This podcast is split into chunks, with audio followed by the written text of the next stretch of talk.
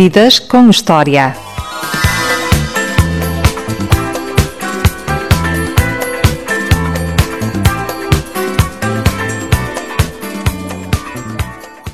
Mafalda Rodiles nasceu a 10 de fevereiro de 1983. Teve uma infância feliz e, aos 15 anos, descobriu a vocação para ser atriz, depois de ver uma peça de teatro com Alexandre Alencastre e Diogo Infante. Durante uma viagem à Espanha, disse à mãe que queria seguir o caminho da representação a mãe não falou mais com Mafalda o resto da noite. Mafalda não desistiu do sonho e há castings com a avó materna sem os pais imaginarem. Ouviu muitos nãos até ouvir um sim. Nunca deixou os estudos e licenciou-se em gestão de empresas. Aos 21 anos participou no Morangos com Açúcar, uma série juvenil transmitida pela TVI, canal onde fez várias novelas até ir para o Brasil estudar representação. Estudou teatro, cinema, guionismo, escreveu o livro Seja Feliz Sem Dietas e até fez um curso de palhaço.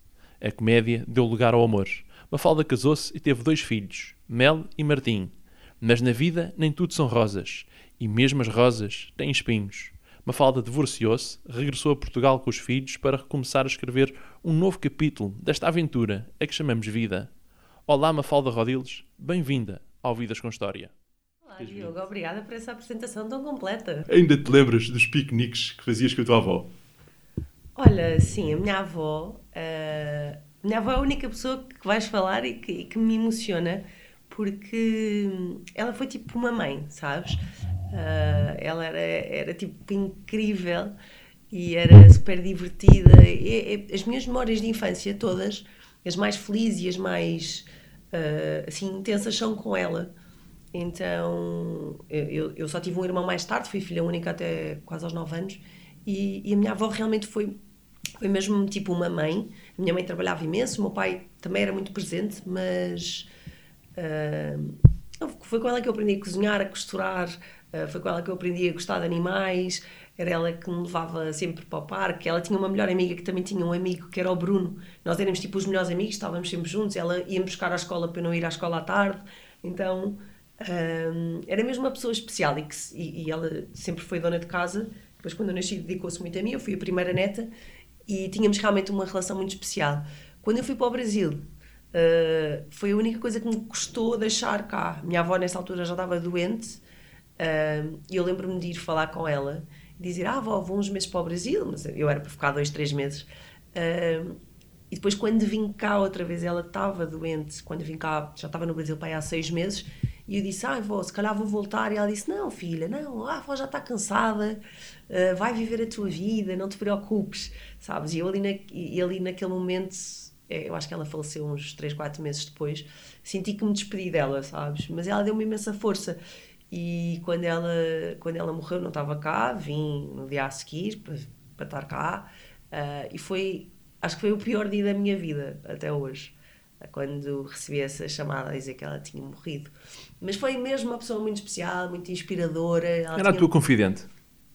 Também, como tu disseste, ela, ela foi a pessoa que, quando a minha mãe me disse que não queria que eu fosse atriz e que eu tinha que estudar e não pôr com essas ideias e não sei o que, ela, minha avó ia às escondidas comigo, sabes? Então ela era super. Minha avó era super rebelde também. Tipo, a minha mãe é muito rígida e, e, eu sei que se a minha mãe soubesse que a minha avó ia às escondidas ia tipo reclamar com ela e minha avó não queria saber, tipo, fazia a mesma e dizia, ah, não contamos à mãe, sabe? Consideras a tua avó uma mulher à frente do seu tempo? Considero, era, era muito, ela era espanhola, uh, o meu apelido Rodiles é dela, ok? Quando eu decidi trocar o meu nome é, é, o meu segundo nome, portanto decidi ficar com esse, com esse nome dela um bocadinho em homenagem a ela e foi antes dela falecer, mas porque realmente tenho mesmo orgulho, sabes? Ela foi mesmo uma pessoa que sempre me inspirou e que eu olhava e dizia uh, queria ser como ela, que ela era super carinhosa, dizia tudo, era aquela mulher que não tinha medo, sabes? Tipo, dizia as coisas ao meu avô, lembro-me deles discutirem e ser assim uma mulher super desenrascada e que fazia as coisas. É, ela era mesmo especial. A memória de uma pessoa faz com que ela fique viva para sempre? Sim, sim. Eu acho que tenho muita coisa da minha avó. Uh, pá, tenho, tenho uma fotografia dela na carteira, eu não tenho fotografias dos meus filhos, claro, tenho no telefone, mas a minha avó é mesmo uma pessoa que eu, que eu carrego comigo e que em alguns momentos eu penso, ai, gostava que ela estivesse aqui para ver, pronto, para, para, para lhe poder contar que está tudo bem, mas foi sempre uma pessoa que me disse isto, disse, filha, vai ser feliz, faz o que tu quiseres, uh, que sempre me apoiou, sabes? Era uma mulher sem medo. Eu acho que sou um bocadinho assim também. Lembras-te do dia em que foste ver uma peça de teatro com a tua mãe, com o Diogo Infante e com o Alexandre Alencastre? Lembro-me, o meu pai não gosta muito de ir ao teatro e a minha mãe gosta, e então, quando eu tinha, ali quando eu era adolescente, comecei a ir eu com a minha mãe, sei lá, com 12, 13, 14 anos, não sei bem com que idade certa, mas comecei a ir ao teatro com ela a ver peças já de adultos, não é? Um, e essa peça chamava-se O Tempo e o Quarto, era no Teatro Aberto, e lembro-me especificamente uh, desse dia, sabes, de estar sentada a olhar para a Alexandra, que é uma atriz que eu admiro e que é maravilhosa, e, e quando a peça acabou, eu olhei para a minha mãe e disse assim: Mãe, é isto que eu quero fazer. Ela tipo, nem percebeu bem. Ela, o quê? Eu, é isto que eu quero fazer, tenho a certeza. E ela, queres estar aqui todos os dias a dizer a mesma coisa em cima de um palco? Eu, sim, mãe, isto é lindo, adoro. Ela, oh filha, desculpa lá, isto não acho, não acho normal, tu vais é estudar e, e, um dia que tenhas o teu dinheiro, então decides, porque eu não vou pagar nada disto, nem, nem vais estudar teatro. Disse-me assim, aquilo com, com muitas certezas, sabes? Eu acho que a minha mãe sempre quis muito que eu seguisse um caminho parecido com o dela, ela é engenheira, que eu fosse, sei lá, engenheira, arquiteta, médica, uma coisa mais tradicional e, e supostamente mais segura, sabes? Mais. Era, eu acho que a minha mãe é preocupada com isso, com, com a segurança, com ah, tipo, a atriz é uma coisa instável, é uma coisa que depois não, não sabemos, depois quando depois mais velha não vais ter trabalho, dizia assim umas coisas assim. Mas eu como eu te digo, como não penso muito nisso, nem tenho muito medo das coisas, acho que acho que devemos fazer o que nos faz feliz e acho que o trabalho tem mesmo que ser uma coisa que te faz feliz, porque passas tanto tempo nele e dedicas-te tanto que quando fazes uma coisa em que não és feliz, deixa de fazer sentido. E é verdade que a tua mãe em Espanha deixou de falar uma noite inteira? Ai, eu acho que foi mais que uma noite, sabe? Ali, ali eu disse mesmo, ali eu, foi um tempo depois dessa peça e eu disse-lhe: Mãe, já decidi, eu quero ser atriz e vou para o conservatório. E ela olhou para mim uh, e disse: vais para o conservatório, mas tens dinheiro, vais pagar tu. Então, se queres, se queres fazer isso, sais de casa. Quando tiveres dinheiro, sais de casa e, e resolves a tua vida. Eu não estava a acreditar naquilo. Bom, o que eu comecei a fazer foi comecei logo a fazer trabalhos uh, como promotora e hospedeira e fazia, sei lá, fila automóvel e não sei o quê. E, e com 15 anos comecei a trabalhar uh, nesses eventos para começar a juntar o meu dinheiro e então poder depois estudar o que eu queria e fazer o que eu queria que sou um bocadinho assim, tipo, ah é? Então vou fazer. Mas, mas pronto, foi bom, sabes? Também começar a trabalhar cedo deu-me deu ali um sentido de responsabilidade e de independência, que eu sou super independente. E, e foi bom, aprendi muito, conheci imensa gente, acho que é bom. É mais difícil ser filha ou ser mãe? Olha, isso é uma ótima pergunta. Uh, eu acho que quase toda a gente responderia ser mãe, não é? Que é aquela coisa eu acho que ser mãe é a coisa para mim mais bonita e que mais me preenche e que mais faz sentido. Uh, eu acho que se calhar é mais difícil ser filha, uh, porque não sei, eu sempre quis muito ser adulta e sempre quis muito ser mãe e sempre quis muito crescer. Então eu, como filha, via-me sempre muito limitada e, e, e sentia-me sempre incompreendida pela minha mãe, talvez por sermos um bocado diferentes. Então, eu não acho que seja fácil ser criança nem ser adolescente.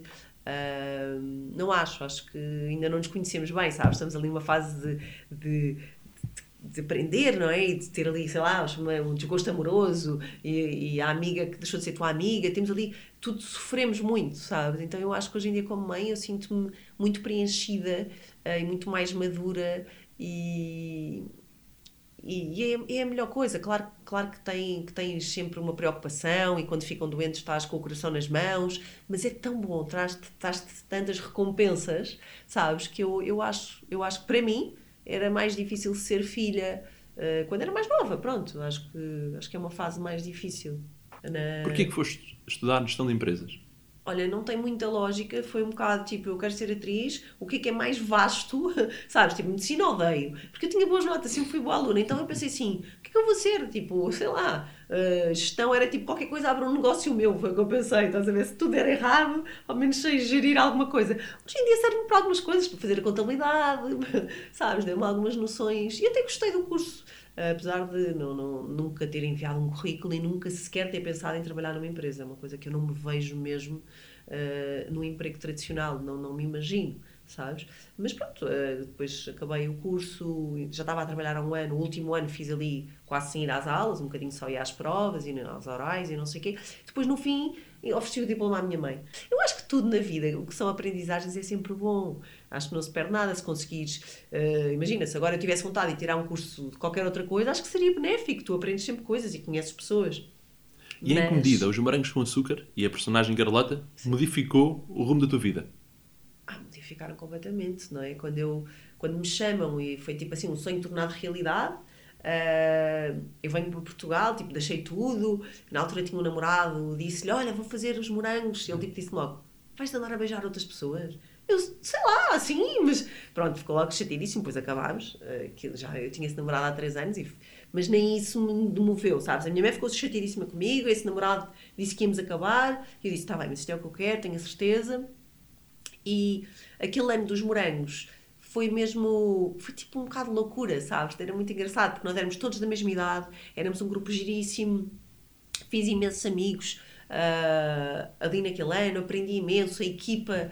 Já, já tinha havido os morangos 1, não é? Eu sou dos dois, portanto já sabiam que era aquilo, era aquele, aquele. Éramos muito miúdos, sabes? Aquilo tudo era uma novidade e, e cresci imenso, aprendi imenso. Vou-te dizer que eu era uma pessoa muito ansiosa, ali deixei um bocado de ser percebi que era viver cada dia, sabes? Sem, sem estar a pensar muito Sem grandes futuro. planos. Sim, sim, porque eu acho que não vale a pena.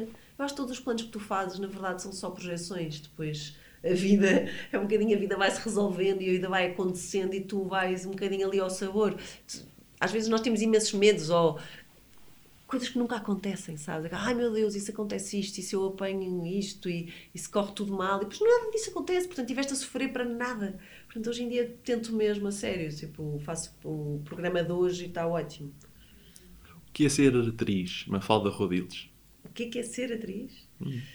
Olha, hum, é, é giro essa pergunta. É assim, ser atriz, para mim, o que, eu, o que eu sinto é que me dá um prazer enorme o dia a dia. Ou seja, hoje tenho 10 cenas, 15 cenas, é decorar aquilo, é a criação da personagem, é eu poder.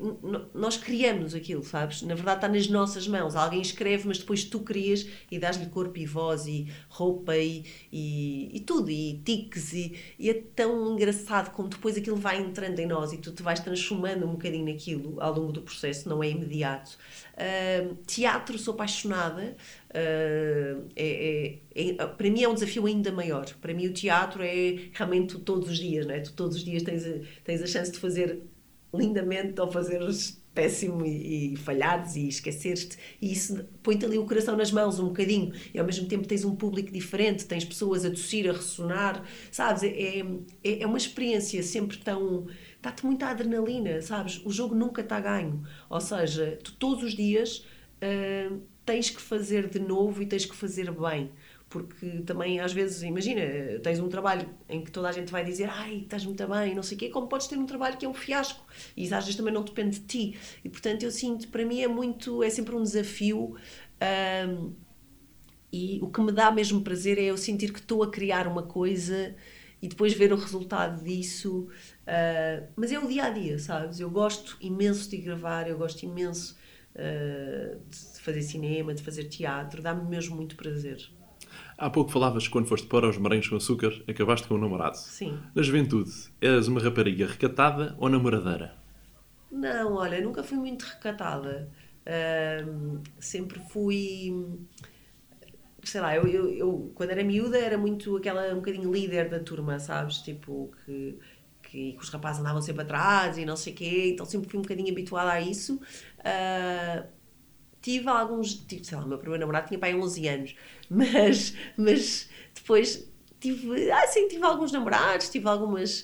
Uh, sofria imenso. Eu apaixonava muito facilmente e sofria imenso. Este foi o meu primeiro namorado a sério. O meu primeiro namorado a sério não, se calhar foi com 16, um que eu tive, mas depois tive uma grande desilusão, que durou só 6 meses. E depois tive este foi o meu primeiro namorado assim a sério mesmo, em que, sei lá, ia passar férias com a família dele, uh, e namorámos 3 anos. Só que eu achei era para casar, sabes como foi assim? A sério, eu achava mesmo que nos íamos casar e ficar juntos. Ele estudava gestão na, na Católica, eu na Nova, ele tinha pai mais dois anos que eu, e eu achava mesmo que tipo era uma coisa. Então, quando percebi que não ia ser, foi uma grande desilusão, sofri imenso, sofri imenso, porque percebi que tipo, três anos e não nos vamos casar e não vamos ficar juntos.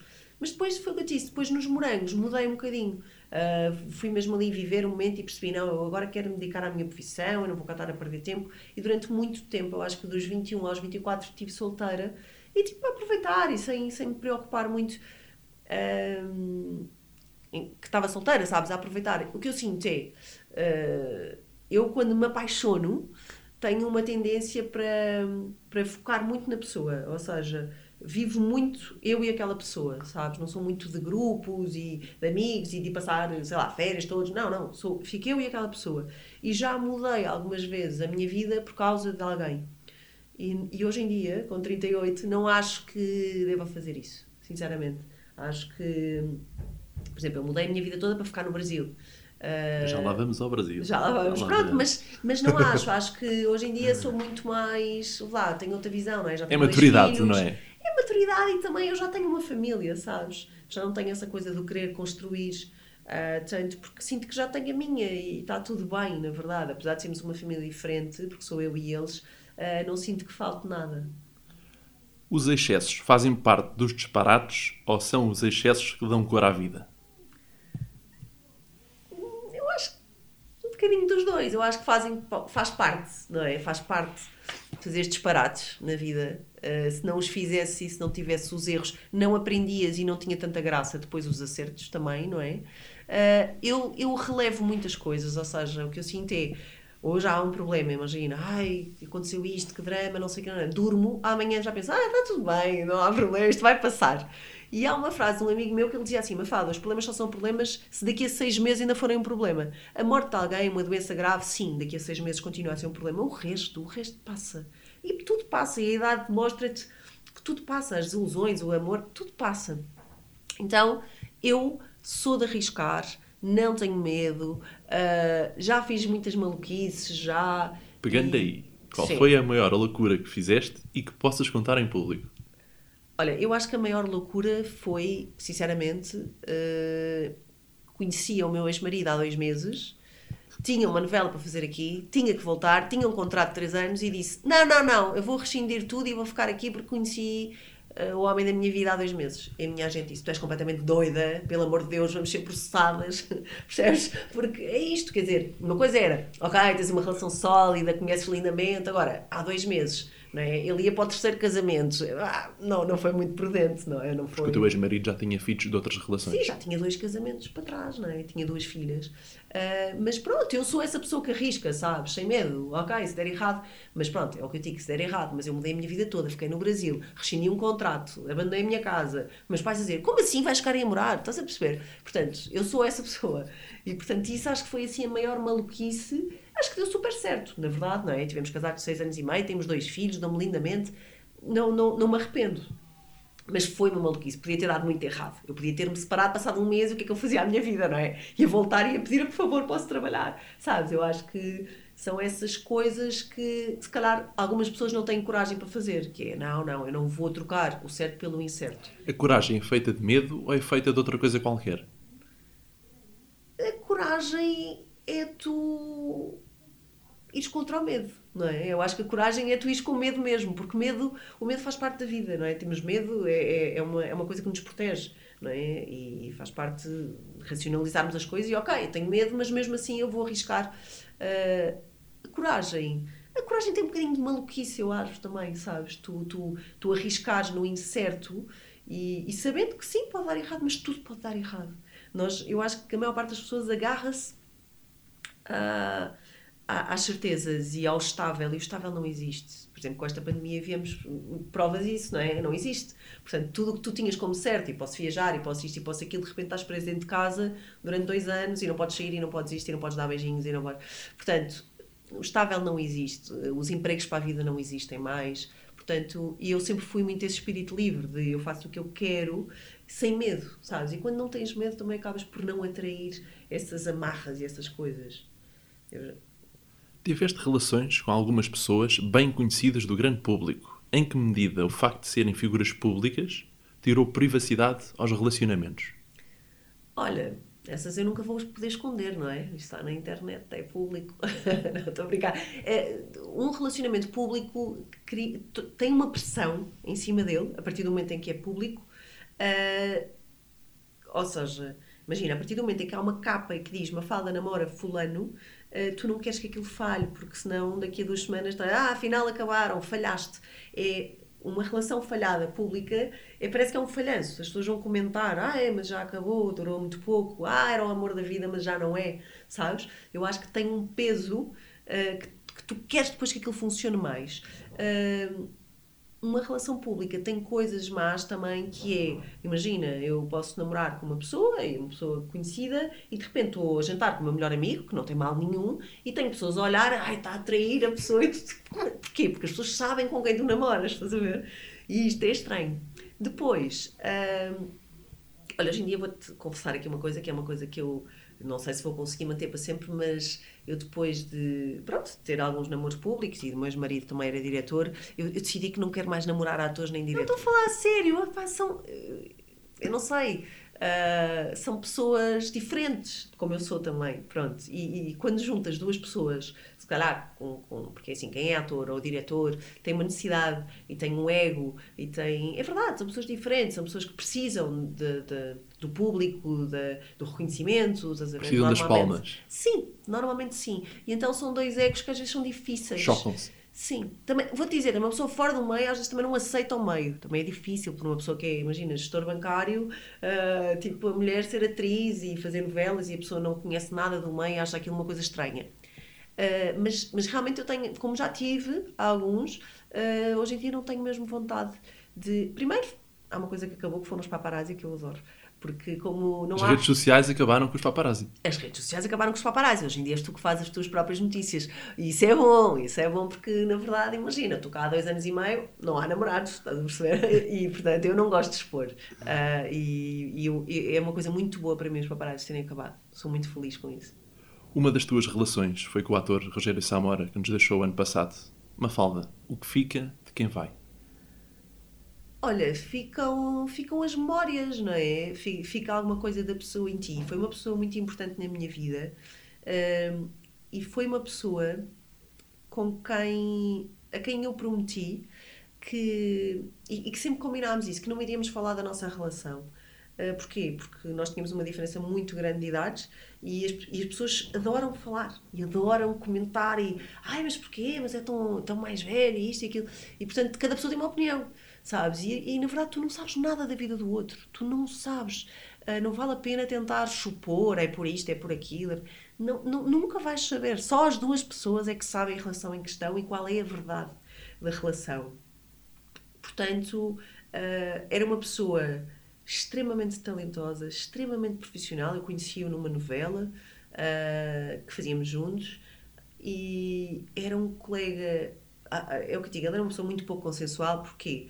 Porque era, era uma pessoa que tinha ali um ego uh, e uma, um carisma uh, e uma personalidade muito diferente, e então havia pessoas que o, que o amavam e que o admiravam e que aprendiam com ele e que ele ajudava, e depois havia as pessoas que viam nele uma ameaça, uma pessoa tipo, ah, este aqui tem a mania, ou acha-se um maior. Não, ele simplesmente era uma pessoa que realmente dava muito nas vistas. E, e era um ótimo ator, e era extremamente dedicado. E realmente é uma pessoa que fazia a diferença. Tu não tens outro Rogério Samora em Portugal, sabes? Assim como não tens outro Nicolau Breiner. Sabes? Há pessoas que, que, fazem a diferença e que ninguém vai esquecer. Nicolau Brenner, que já foi um dos entrevistados deste programa. É, pronto, estás a ver. Tu, tu nunca vais esquecer o Nicolau. É daquelas pessoas que se tu conversaste com ele e que tu conversaste, não esqueces. Não esqueces. Há pessoas que são realmente diferentes. Também não tens o tal Alexandre Alencastre, não tens o Tiago Infante. Ah, podes ter outros, Outro vais. convidado da vida com história. Outros, vais. Vai haver outros talentosos. mas há pessoas que têm tanto carisma e que são tão únicas que são insubstituíveis, sabes? E é muito bom quando cruzas com essas pessoas. Quando e onde surgiu o fascínio pelo Brasil?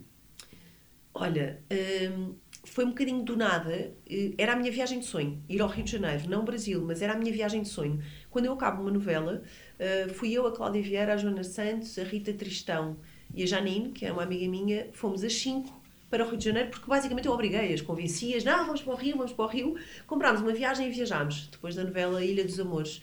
Uh, isto foi em 2007.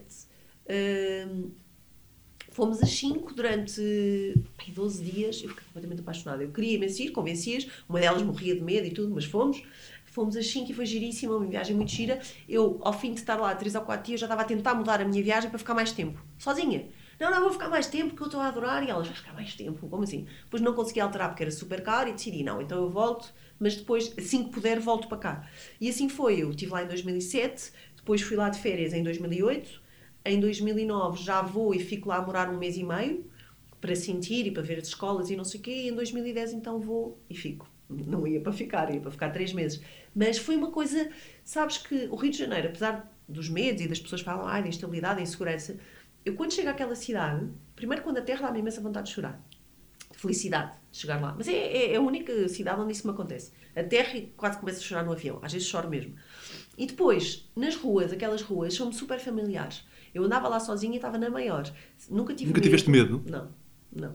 Não, e nunca me aconteceu nada. E, e olha, vou dizer, nos primeiros dois anos em que eu andei lá e estava a estudar e estava solteira, esquece, andava de autocarro às duas da manhã, ia sair para a Lapa, eu e uma amiga minha sozinhas, fazíamos as maiores parvoices, tipo, assim, coisas que eu digo, pá, uma falda sério. Mas não tinha mesmo medo. Uh, nunca fui assaltada, nunca me aconteceu nada demais. Pá, roubaram uma vez um telefone do bolso, no, no meio do carnaval, e depois uma vez um miúdo também chegou ao pé de mim e disse, oi tia, e aí, dá 15 reais e tal. Eu dei os 15 reais e ele fez uma... Ele disse, isso não é um assalto. Eu, tá bom. Pronto, portanto, o meu assalto foi 15 reais e dei-lhe, foi, foi à vida dele, que é o McDonald's. Eu disse, está bem. Pronto, portanto, foi uma coisa, eu já, olha, já fui assaltada em Portugal e lá realmente nunca tive assim nenhum episódio. Claro que tens que ter cuidado, não é? E, e também já tens essa consciência. Mas, mas sempre era muito familiar, não sei explicar. Quais foram as maiores dificuldades que viveste em terras de Veracruz? Uh, olha, no início eu fui fazer uma peça de teatro e e tive um episódio chato em que eu era a protagonista da peça e de repente o, o, o autor da peça, o que tinha adaptado a peça, porque era Shakespeare, mas tinha adaptado, disse que não queria que eu fizesse, disse que não queria uh, uma portuguesa ser a protagonista. E eu falava português do Brasil, portanto, na peça, lá, a peça é uma coisa fechada, não há ali muito por onde inventar, portanto, tu consegues perfeitamente, ninguém vai perceber que eu sou portuguesa não é? Porque é um texto. Uma coisa era, óbvio, eu estava lá há pouco tempo, o meu sotaque não era perfeito, mas numa peça de teatro consegues realmente ter aquilo completamente controlado e conseguia fingir que. que ele dizia que não, disse-me que não queria uma portuguesa e tirou-me. Eu estava a ensaiar há dois meses. E isso foi duro, sabes? Foi tipo a sentir assim: ok, eu posso ter um sotaque perfeito, mas eu nunca vou ser daqui. E isto é a verdade, isto é verdade para qualquer imigrante. Tu nunca és de lá, ok? Fui super bem recebida, tenho amigas até hoje pá, com quem falo diariamente Uh, só tenho a dizer bem, toda a gente me tratou bem, fui bem recebida, trabalhei, aprendi imenso, adoro a cidade, adoro a energia, adoro as pessoas. É uma coisa assim um bocadinho mais interna, que é, tu não és de lá. E isso tu não tens. Tu não tens a tua família, tu não tens as tuas raízes, tu não tens as tuas memórias. E isso mexe contigo de alguma forma, que é tu és sempre uma estrangeira. Ou seja, tu estás num grupo, todos são teus amigos, é uma fala e tal, mas quando tu sais é a portuguesa. Está é, tá tudo bem, se calhar cá provavelmente é igual, estás a ver? tu na verdade não és igual. Uh, não tens a mesma cultura, não tens a mesma educação daquelas pessoas e aprendes imenso com elas, mas eu sentia sempre isto. Eu não sou de lá e quando voltei, as pessoas dizem-me foi difícil voltar. Eu digo: não, não, voltar é a coisa mais fácil. Tu és daqui, está tudo igual. Tens os teus amigos, uh, se for preciso, o teu restaurante favorito, o prato está exatamente igual, percebes? É verdade, as coisas mudam muito pouco. Em, em nove anos mudaram muito pouco. E os melhores momentos que tu passaste lá?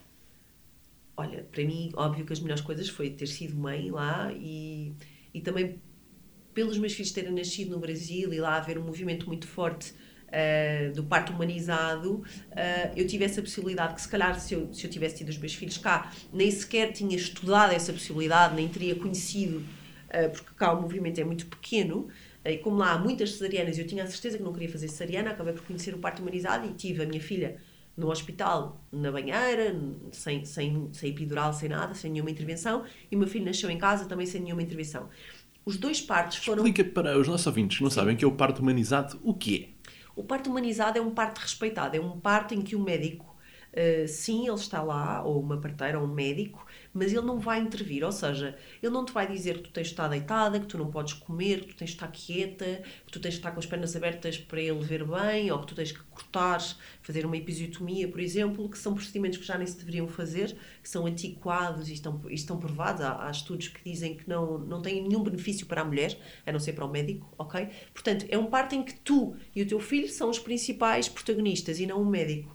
Uh, hoje em dia, o que acontece com os partos é que os partos estão tão medicalizados que uh, o que é suposto é ser o mais rápido possível e o médico é tipo o herói. Ah, eu vou salvar o teu filho. Lá, o bebê não precisa de ser salvo.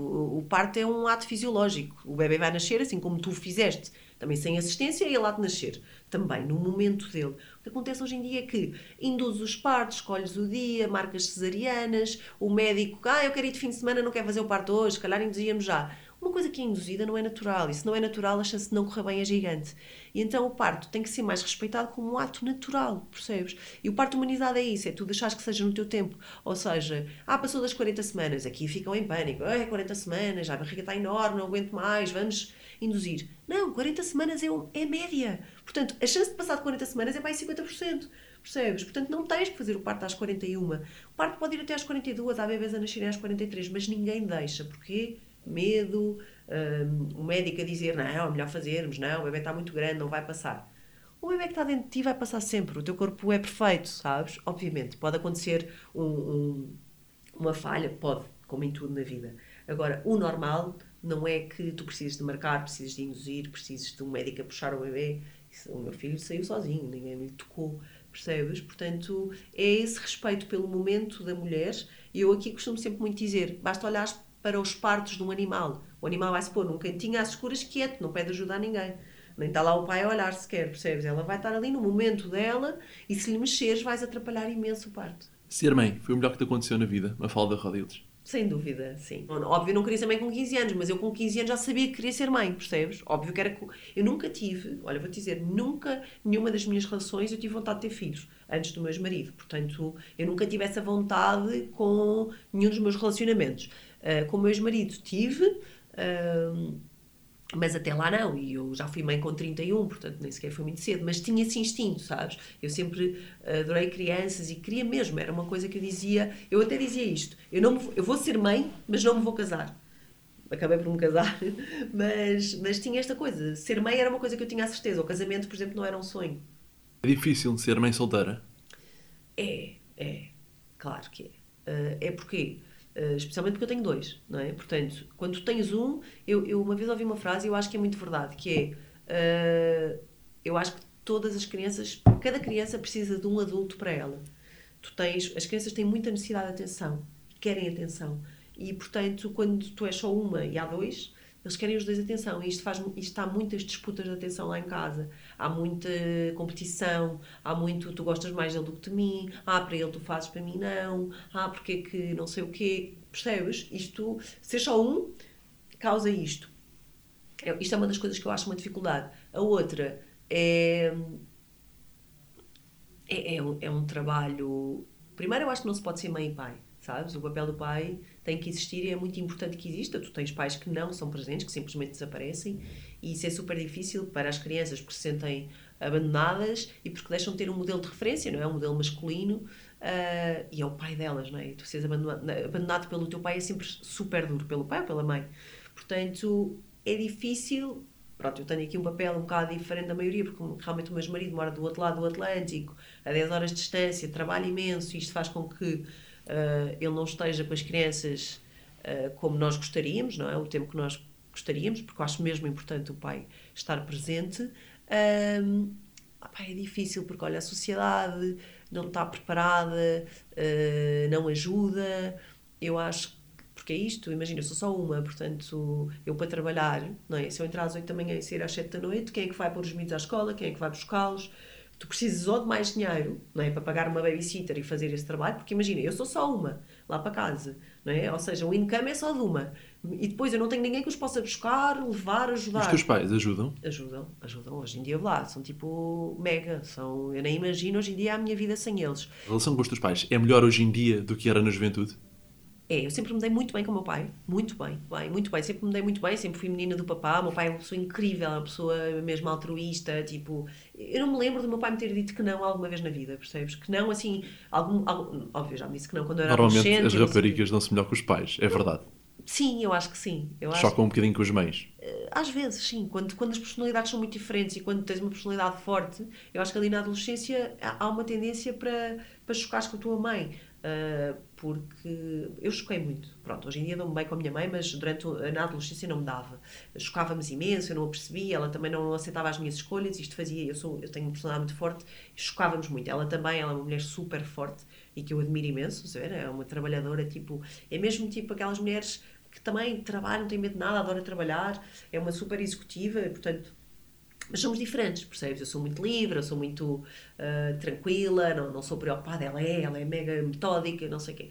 Uh, sim, eu acho que chocamos mais com as mães, mas, mas pronto, estava a dizer das mães solteiras. Acho que é difícil, eles ajudam-me imenso hoje em dia, uh, mas vou-te dizer que o meu sonho de consumo é ter uma casa maior para poder ter uma senhora lá a ajudar-me. tipo, a sério, tipo, ter alguém muito mais do que, imagina, ter, ah, ter um parceiro para me ajudar com os meus filhos.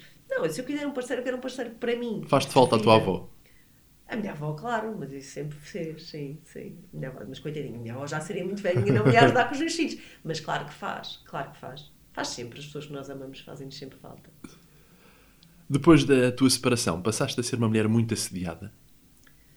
Uh, não, não. É assim, hoje em dia, isto mudou, não é? Os tempos mudaram um bocadinho. Eu tive casada há quase sete anos e portanto estava um bocado por fora desta, desta coisa do Instagram e não sei o que. É sério, quando estás casada e, e, também é público, as pessoas também respeitam bastante. Nunca senti assim. e, enfim, eu estava fora. Hoje em dia, o que é que eu sinto? Uh, eu, eu janto imenso fora, tenho um grupo de amigas, gosto imenso de sair para me divertir. Gosto, sou uma pessoa que eu gosto, gosto de festas, gosto de jantar fora, uh, conheço imensa gente. Mas sinto que hoje em dia as pessoas uh, usam muito mais uh, o Instagram, sabes, para, para, para tentarem chegar, chegar até ti do que a abordagem, pronto, do tipo, ah, tenho um amigo para te apresentar e um grupo de amigos e não sei o quê. Acho que hoje em dia tornou-se tudo muito mais fácil porque tu sabes assim, podes conhecer uma pessoa, à noite chegas a casa, adicionas no Instagram e mandas uma mensagem, percebes? Não precisas que ninguém te apresente. Então tornou-se isso tornou-se muito fácil. Portanto, se, assim, vais perguntar, eu recebo mensagens todos os dias no Instagram, mas não as abro sempre todos os dias, isto é verdade. Mas, mas é o que eu digo, tornou-se fácil. Pessoas que moram na guarda mandam mensagens e posso-te conhecer. E eu tipo, pá, sério, mas eu nem abro, estás a ver? Uh, agora, eu acho que não é, não é, sei lá, não é por ser. Eu vou te dizer, quando eu me divorciei, eu pensei assim, ai, agora tenho dois filhos tão pequenos, isto era uma questão minha, tipo não é? Será que alguma vez eu vou me conseguir organizar com eles tão pequenos? A ansiedade da Mafalda Rodiles a vir ao de cima. Não, não, não, foi questão, estás a ver? Era, era um momento novo, não é? Porque na verdade é assim, muito diferente ser solteira e, e pronto, estás solteira e não tens filhos, do que teres dois filhos sozinha. A responsabilidade em... é muito grande. Não é que eu estou 24 horas com eles, não é? Portanto, ou seja, o meu tempo livre, aquele tipo, ah, o fim de semana do pai não existe, estás a perceber? E portanto, era uma coisa tipo, e agora como é que eu vou? Com dois filhos, não é? Uh, tão pequeno. O meu filho tinha um ano, quando eu me separei era muito pequeno, hoje em dia já tem quatro. Uh, mas eu, tinha, eu tive essa coisa, sabes, de quem, quem é que vai querer uma pessoa que tem dois filhos e não sei o quê. Hoje em dia não sinto nada disso. Até digo muito isto no meu podcast e para as mulheres, uh, porque há mulheres que têm medo, sabes? Tu tens mulheres que não se separam porque têm medo de nunca mais arranjar ninguém. Ah, ninguém me vai querer, eu tenho dois filhos, uh, não sei o quê. E, e, portanto, há mulheres a ficar em casamentos infelizes porque têm medo. E acho que não se tem que ter medo, sabes? Qual é a importância das redes sociais na tua vida profissional e pessoal? Olha, não sou mega fã. Uh, porquê? Porque, como trabalho com as redes sociais, tenho ali uma obrigação de um, ehm, postar, fazer stories, interagir. E o que, o que me chateia é que toma-te imenso tempo do teu dia. Eu chego a ter dias quando tenho realmente que, que trabalhar ou que. Estás algum dia sem publicar nada? Não, não, não. Dia sem publicar nada, já tive, já tive. Mas normalmente, se, nem que seja stories, faço todos os dias. Mas vou-te dizer que às vezes vou às estatísticas e assusto-me, porque posso dizer que às vezes perco 4, 5 horas do meu dia no Instagram. Às vezes estou a fazer outras coisas e estou ali a ver alguma coisa, ou a salvar alguma coisa, ou a fazer um story, mas é imenso tempo, percebes? 4, 5 horas. Agora estive com o meu filho doente em casa, pronto, tive mais tempo porque estava em casa, não estava a fazer outras coisas e acabas por depois às vezes também te entusiasmas, aquilo é muito viciante, atenção, é muito perigoso. Não é? As redes sociais são altamente viciantes e são feitas para ser viciantes. Uh, portanto, é como ver casas, não é? Começas a ver e estás sempre a ver e depois acordas à meia-noite para ver casas. É altamente viciante, aquilo é feito para ser viciante. Uh, portanto, eu vou dizer, tem uma importância na minha vida, porque hoje em dia o meu trabalho, mesmo como atriz, uh, é, é verdade que se escolhe atrizes e atores pelo número de seguidores das redes sociais? É verdade que influencia, sim. É verdade. Porquê? Porque hoje em dia, como tu tens muitos projetos e tens até hoje em dia plataformas que não têm, não são em canal aberto, são canais fechados e que tu tens que divulgar, Netflix não vou pagar mais nada. Streaming é Netflix, Sim, não é? ou sim. HBO. Ou já, já pago, não é? 15 euros, não vou gastar mais nada. Lá, são 3 euros e, e para teres conteúdos bons, sem publicidade, eu acho que vale a pena. Na verdade, tens séries boas, eh, produção que só podes ver ali, séries nacionais e não estás a levar com anúncios. Lá, levar com anúncios. O tempo que tu perdes de vida a ver anúncios e a, e- e a lavagem cerebral que os anúncios fazem, eu prefiro pagar 4 euros. Por falar em conteúdos bons, tens um podcast chamado Homem. Queres contar em que consiste este podcast? Olha, esse podcast é um projeto meu, que era assim um projeto de vida, quando eu tive a Mel. Eu tinha, a Mel tinha um ano e meio e eu pensei, vou fazer um projeto sobre maternidade. Mas depois pensei melhor e disse, mas o que é que eu sei de maternidade? Tenho uma filha há um ano e meio, sou mãe de primeira viagem, vou falar de quê? Que, eu, eu, eu, tento sempre fazer, eu odeio fazer coisas mal feitas e então eu pensava assim, eu não tenho propriedade para falar sobre isto, sabes? Vou, falar, vou dizer o quê? E então, apesar de eu tinha, tinha muita coisa cá dentro para dizer, mas sentia que ainda não tinha ah, não tinha estrutura para aquilo. E então, depois quando me separo, venho para Portugal com dois filhos, já mãe de segunda viagem, não sei o quê, e já me sentia completamente noutro, noutro nível, e pensei, não, é agora, vou fazer. E, portanto, comecei por fazer durante a pandemia em casa um relato meu do que é que era ser mãe solteira de dois fechada em casa e depois falar de temas que eu sempre fiz as coisas de uma maneira um bocadinho diferente. A amamentação, o parto foi diferente, os meus filhos sempre dormiram comigo, a maneira como introduzi ah, os alimentos, enfim, várias coisas eu fiz de maneira diferente.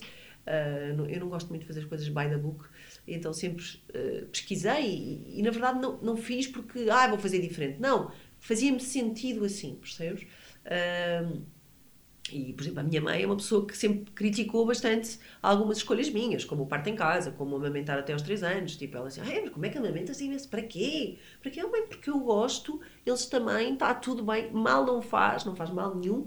E são crianças que tipo, sempre foram saudáveis, sempre, a Mel, minha filha, é das crianças mais independentes que eu conheço.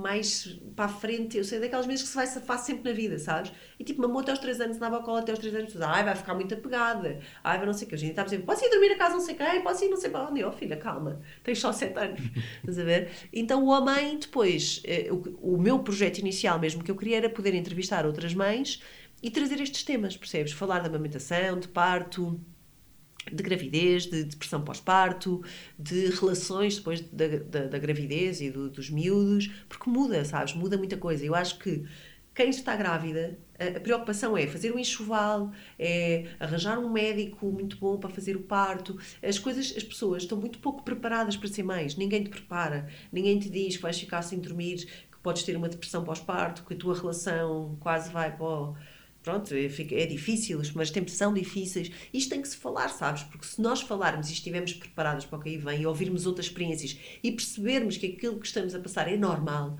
se tu normalizares a coisa, fica tudo muito mais leve e fácil, sabes? Os tabus só criam mais medos e mais preconceito, e depois as pessoas não falam e escondem-se em casa e, e- e é isto, leva uma depressão pós-parto, a chance é muito maior. Então eu queria realmente trazer isto para as mulheres, porquê? Eu só tive os partos que tive porque vi um documentário no Brasil que me mostrou esta realidade. Portanto, quando nós mostramos coisas a outras pessoas, nós vamos por ali a sementinha e vamos, se calhar, mudar a vida de alguém. Eu costumo dizer que se mudar a vida de uma pessoa já é incrível, sabes? Então, ah, este meu projeto é realmente um projeto que eu faço para chegar a outras mulheres e poder-lhes mostrar o lado bom e o lado menos bom da maternidade. E não, não deixa de ser incrível por ter um lado menos bom que tem, não é? O quanto nos muda e o retorno tem sido incrível da parte das mulheres e eu tenho também aprendido imenso com as minhas convidadas e eu adoro, eu acho que poderes falar com outras pessoas, teres esse privilégio de trazer as pessoas que tu admiras e hum, muda sempre alguma coisa em ti, sabes? Mafalda Rodiles, é difícil viver sem dietas?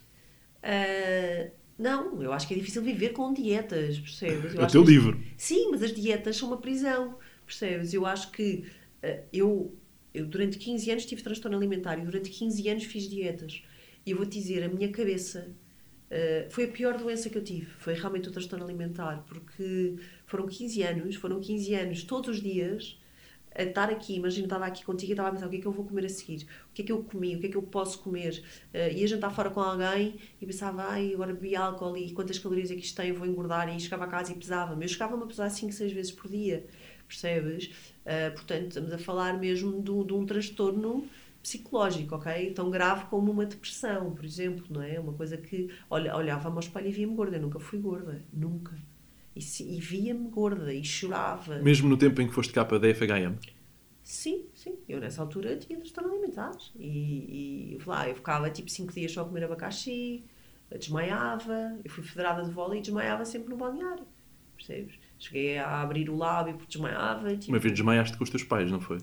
Sim, sim. Uh, Eles isso- nunca perceberam. Não, não. Sempre Não. foste boa atriz. Não, não é boa atriz. Tu, quando tens um transtorno, eh, tornas-te, se calhar, boa mentirosa. e, na verdade, eu escondia, percebes? Eu, durante, houve ali... Na verdade, o meu corpo sempre me ajudou muito, porque eu nunca caí em nenhum extremo. Eu nunca fiquei dias sem comer. Eu não conseguia. Eu tentava, atenção. eu queria ficar dias sem comer, mas eu não conseguia. Então, eu ficava um, dois dias. Ao segundo dia era isto, desmaiava, sentia mal, depois comia tudo. Portanto, eu misturava aqui um início de uma anorexia com compulsão alimentar. Uh, portanto, eles na verdade deviam comer, mas depois comia oito pães com queijo, percebes? Seguidos. Percebes? Oito pães, oito carcaças com queijo, lembro perfeitamente disto. E estar a chorar, a comer, e, porque era compulsão, isto, não- eu não controlava isto, percebes? E portanto é muito grave e tem que se falar também um bocadinho mais E foi no isso. Brasil que descobriste, no fundo, a cura, salvo seja, para este caminho. Sabes o que é que eu achava? Eu achava que todas as mulheres, depois comecei a trabalhar como atriz com 21, eh, e eu, eu achava, e via, bem, eu lembro-me de ver eh, todas as minhas colegas sempre preocupadas também, não é? Porque depois as atrizes são pressionadas neste sentido, a comer alface, a comer queijo fresco, a não lanchar, ou a dizer, ai não, isto engorda, isto aquilo. Portanto, eu achava, na verdade, e vi também sempre a minha mãe fazer dietas, Portanto, eu achava que era normal as mulheres estarem sempre de dieta. Eu achava que fazer dieta é o normal, ok? É tu teres que te preocupar com aquilo que comes e não comes e contar calorias e coisas do género. Eu achava que isto era toda a gente assim, que isto era normal. Portanto, eu não achava que eu tinha um problema. Eu achava que era uma pessoa normal, porque era tudo assim. As mulheres eram assim. Se eu não me Há um conceito de beleza que as mulheres têm de ser magras e altas? Olha, altas eu costumo dizer que ou és ou não és, não, não, tens como, não tens como mudar isso, não é? E na verdade a tua estrutura de corpo deveria ser um bocadinho igual, porque na verdade tu tens uma estrutura que, pá, claro que num, num extremo podes mudá-la, mas tu tens que aceitar, sabes? Tu nunca vais ser, se tu tens uma estrutura larga e, e o teu pai é super gordo e não sei o quê, provavelmente tu já tens essa estrutura e, e, por mais, e se estiveres a combater isso ao máximo, provavelmente vais entrar ou numa doença ou, num, ou num transtorno alimentar. Portanto, é aceitar um bocadinho que o nosso corpo é como é. É o que eu digo, tu não tentas ser mais alto porque é que tentas ser eh, magérrima, não faz sentido. Agora, há um padrão, sim, eh, e está há anos e anos, não é? Já, já mudou, mas tem vindo a mudar, mas ainda hoje em dia tu vês nas passarelas as modelos extremamente magras continuam a ser. Porquê? Porque tudo assenta melhor numa pessoa magra. Portanto, na verdade, para venderes uma coisa como bonito e que cai bem, numa magra cai sempre bem, na que tem curvas tens que adaptar aquilo. Portanto, é muito mais fácil vestir uma miúda que é tipo cabide, estás a ver? E é um bocadinho por isso. E depois, eh, pronto, hoje em dia... eh, mas, mas, na verdade, eu vou dizer, há eh, várias pessoas que têm projetos e coisas de aceitação de, ok, eu sou gorda e, e adoro o meu corpo e está tudo bem. Muitas dessas pessoas por trás têm, têm ok, aceitam, mas, mas elas mudariam se pudessem. Muitas delas, a maior parte. Porquê? Porque é mais fácil, porque a tua vida é mais difícil. O, o fácil, não é? O fácil na sociedade é tu seres branco, hetero, magro, bonito e bem-sucedido. Tudo o que saia disto torna a tua vida mais difícil, não é? Se tu quiseres ser um nómada, se tu quiseres ah, não trabalhar, se tu ahm, fores gordo, fores anão, tudo, tudo isto vai dificultar. Portanto, o, o padrão é este, não é? O, o, o homem bem-sucedido ou a mulher são, são estes, são, têm estas, estas componentes, tudo o que foge disso dificulta-te. Depois é o que eu digo, tu podes criar até um movimento em que, não, nós somos gordinhas, mas somos bonitas, e há mulheres lindas, não é? Tu tens modelos, por exemplo, plus size, lindas. Eh, Eu acho que a gordura ou o tamanho não tem nada a ver com tu seres bonito, acho o mais importante é realmente seres bonito por dentro, sabes? Acho que isso é que é o mais importante. Ahm, mas eu acho que, apesar das pessoas dizerem isto, ah, não, eu aceito e, e- e vamos ser assim, vamos comer tudo, se essas pessoas tu lhe desses o poder de, mas preferias ser magra e. A pessoa preferia, percebes? Porque ia- ia-lhe facilitar a vida, e muitas coisas na minha vida.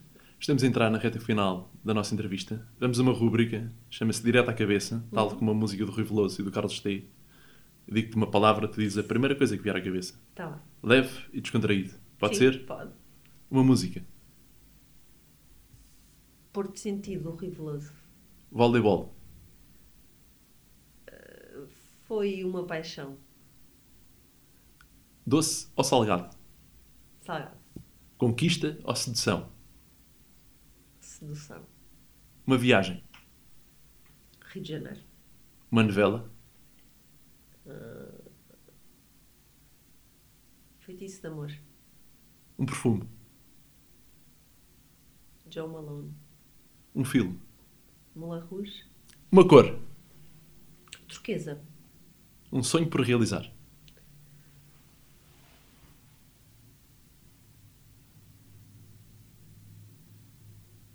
Não sei, acho que me fazem imenso essa pergunta. Ah, eu nunca respondo. Porque... Não tens de responder, podemos saltar também. Não, Oh, não, não, coisa. não posso responder. Ah, ter uma casa para os meus filhos. Somos mais as perguntas que fazemos ou as respostas que damos? Sou péssima a fazer perguntas. Ah, e na vida não gosto muito que me façam perguntas. Ou seja, tipo, não gosto. Gosto. Eu acho. E isto é eu não gosto de fazer perguntas porque eu não gosto que me façam perguntas. E não é numa entrevista, mas. Mas eu estou mal- aceitaste vir a uma entrevista? Não, não, não, não, estou habituada na minha vida, mas imagina, na vida, tipo, eu não gosto que me questionem. Ou seja, porquê que foste ali? Porquê que chegaste atrasada? Porquê que não. Eu acho que, que nós, quando queremos falar, nós dizemos. Eu falo imenso. Portanto, se eu quero dizer alguma coisa ou contar-te alguma coisa, eu vou-te contar. Não preciso de esperar que tu me perguntes. Ah, e há pessoas que adoram fazer perguntas e ficam indignadas porque é que eu não faço perguntas. Ah, mas tu nunca perguntas nada sobre mim, não queres saber? Eu digo, não, o que tu quiseres dizer, tu contas e eu ouço. Eu sou ótimo ouvinte, tenho ótima memória, mas acho que nós somos muito mais ah, as respostas que damos. Para terminar a nossa entrevista, completa a seguinte frase: A vida é. A vida é maravilhosa. Muito obrigado, Mafalda. Obrigada. Foi um também. prazer Foi um ter-te prazer. aqui. Muito obrigado. Obrigada, Diogo. Obrigada.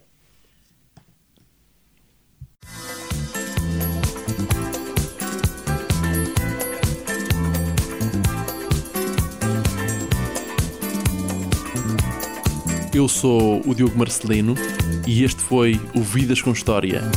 Ouça todos os programas, sempre que quiseres, em vidascomhistoria.pt.